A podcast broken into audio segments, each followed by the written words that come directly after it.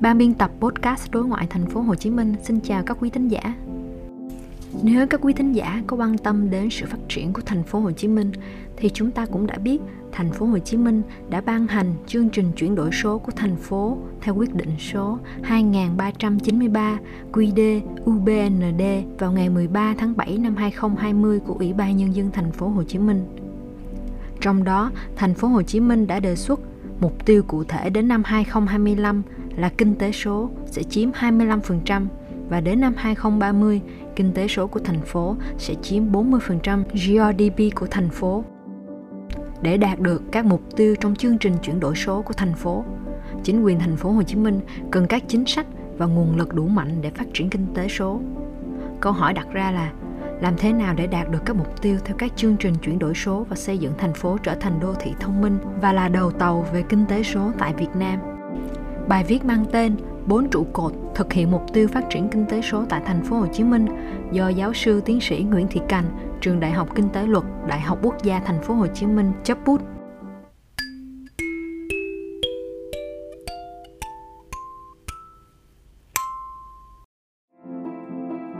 Nghị quyết Đại hội đại biểu Đảng bộ thành phố Hồ Chí Minh lần thứ 11, nhiệm kỳ 2020-2025 đã đề ra các mục tiêu chiến lược quan trọng về phát triển kinh tế xã hội của thành phố, như là đến năm 2025 là đô thị thông minh, thành phố dịch vụ, công nghiệp theo hướng hiện đại, giữ vững vai trò đầu tàu kinh tế, động lực tăng trưởng của vùng kinh tế trọng điểm phía Nam và cả nước, đi đầu trong đổi mới sáng tạo, có chất lượng sống tốt, văn minh, hiện đại, nghĩa tình. GRDP bình quân đầu người đạt 8.500 đô la Mỹ. Đến năm 2030 là thành phố dịch vụ, công nghiệp hiện đại, thành phố văn hóa, đầu tàu kinh tế số, xã hội số. GRDP bình quân đầu người khoảng 13.000 đô la Mỹ, là trung tâm về kinh tế, tài chính, thương mại, khoa học công nghệ và văn hóa của khu vực Đông Nam Á. Tầm nhìn đến năm 2045 là trở thành trung tâm về kinh tế, tài chính của châu Á, phát triển bền vững, có chất lượng sống cao. GRDP bình quân đầu người khoảng 37.000 đô la Mỹ, là điểm đến hấp dẫn toàn cầu. Tính đến năm 2022, thành phố Hồ Chí Minh có 10 nhóm lĩnh vực tập trung về chuyển đổi số. Đó là y tế, giáo dục, giao thông vận tải, tài chính ngân hàng, dịch vụ, năng lượng, môi trường, đào tạo nhân lực, logistics và nông nghiệp.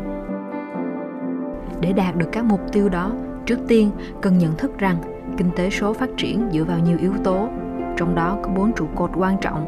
là thể chế số, nhân lực số, công nghệ số và hạ tầng số.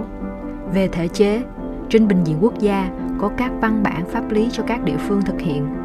Ở giác độ chính quyền địa phương, thành phố Hồ Chí Minh đã có những văn bản, chương trình phát triển kinh tế số. Thể chế cụ thể sẽ gắn liền với phát triển từng trụ cột của kinh tế số. Việc chuyển đổi số đang và sẽ ảnh hưởng sâu sắc đến phân công công việc của xã hội của mọi tầng lớp nhân dân. Tác động của chuyển đổi số trong việc thay đổi tính chất công việc và yêu cầu năng lực cũng như kỹ năng nghề nghiệp cao hơn sẽ khiến tỷ lệ thất nghiệp gia tăng do nguồn nhân lực bị thay đổi. Những thách thức đặt ra trong phát triển đào tạo nguồn nhân lực hiện nay cho Việt Nam nói chung và thành phố Hồ Chí Minh nói riêng bao gồm: đầu tiên là thiếu hụt nhân lực chất lượng cao, thứ hai là vấn đề đáp ứng cơ cấu chuyển dịch nhân lực và thứ ba là không đáp ứng trình độ nhân lực đúng như yêu cầu. Để giảm thiểu những thách thức đó, một số giải pháp chính sách trong phạm vi của thành phố bao gồm: đầu tiên, có đề án quy hoạch phát triển nguồn nhân lực phục vụ phát triển kinh tế số đến năm 2030, bên cạnh các đề án chuyển đổi số và phát triển kinh tế số. Thứ hai, đặt hàng các cơ sở đào tạo nhằm đào tạo lực lượng lao động có trình độ và thích ứng khả năng nền tảng kỹ thuật số đồng bộ với kế hoạch xây dựng cơ sở hạ tầng kỹ thuật số đô thị.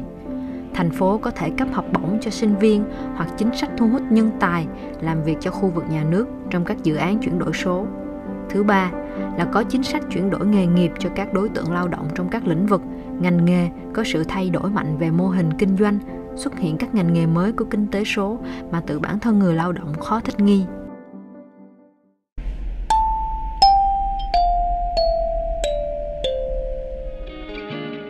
Bên cạnh những thách thức và giải pháp phát triển các trụ cột của kinh tế số, chúng ta cũng phải có giải pháp thúc đẩy và ứng dụng công nghệ số trong thời gian sắp tới. Về phát triển công nghệ số và hạ tầng số, chúng ta đang gặp thách thức về nguồn lực tài chính và thể chế.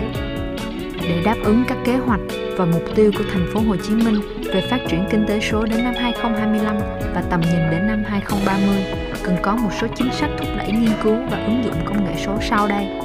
Thứ nhất là ưu tiên tài trợ và thúc đẩy các dự án nghiên cứu tập trung về chuyển giao công nghệ số được ứng dụng và sử dụng tại các sở, ban, ngành và doanh nghiệp với danh mục các lĩnh vực ưu tiên thúc đẩy chuyển đổi số của thành phố Hồ Chí Minh. Các sở, ban, ngành và đơn vị nhận dạng các nhu cầu ứng dụng chuyển đổi số để đặt hàng các đơn vị nghiên cứu chuyển giao. Thứ hai, ưu tiên quy hoạch và phân bố ngân sách đầu tư cho nghiên cứu và ứng dụng chuyển đổi số tại các đơn vị hành chính sự nghiệp, hỗ trợ doanh nghiệp vừa và nhỏ, doanh nghiệp khoa học công nghệ. Thứ ba, kiến nghị cơ quan có thẩm quyền xây dựng khung pháp lý cho phép thí điểm khung chính sách pháp lý sandbox, trong tiếng Anh được hiểu đến là regulatory sandbox. Đây là khung chính sách pháp lý riêng nằm ngoài hoặc vượt khung pháp lý hiện tại để tiến hành thử nghiệm những khởi nghiệp sáng tạo đổi mới cho những khởi nghiệp và sáng kiến công nghệ mới ở thành phố Hồ Chí Minh. Đặc biệt trong lĩnh vực khởi nghiệp sáng tạo và công nghệ ngân hàng, khung pháp lý thí điểm sandbox là một mô hình có tính linh hoạt và có cách tiếp cận mới nhằm đáp ứng sự phát triển và nhu cầu đổi mới sáng tạo của các startup khi các quy định pháp luật chưa kịp phát triển để điều chỉnh các ý tưởng kinh doanh. Tại mô hình, khung pháp lý thí điểm sandbox sẽ giới hạn phạm vi đối tượng áp dụng cũng như thời gian áp dụng, sử dụng các công cụ bảo vệ phù hợp, giúp xử lý các hệ quả pháp lý có thể xảy ra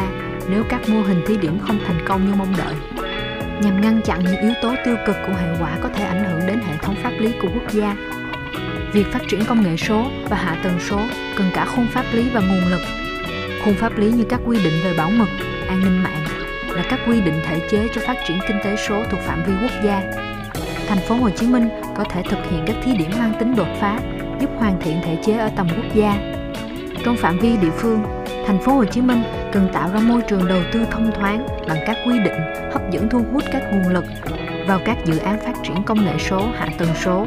Đồng thời, cần có những chính sách hỗ trợ các doanh nghiệp như tạo vốn kích cầu, ưu đãi giảm chi phí trong sử dụng dịch vụ công. Ban biên tập xin gửi lời cảm ơn đến các quý thính giả đã lắng nghe hết số podcast này. Bài viết được đăng tải ấn phẩm đối ngoại thành phố Hồ Chí Minh số 2 năm 2022. Qua bài viết này, chúng tôi mong nhận được những góp ý, sáng kiến, ý tưởng về việc phát triển nền kinh tế số tại thành phố Hồ Chí Minh từ tất cả các quý thính giả.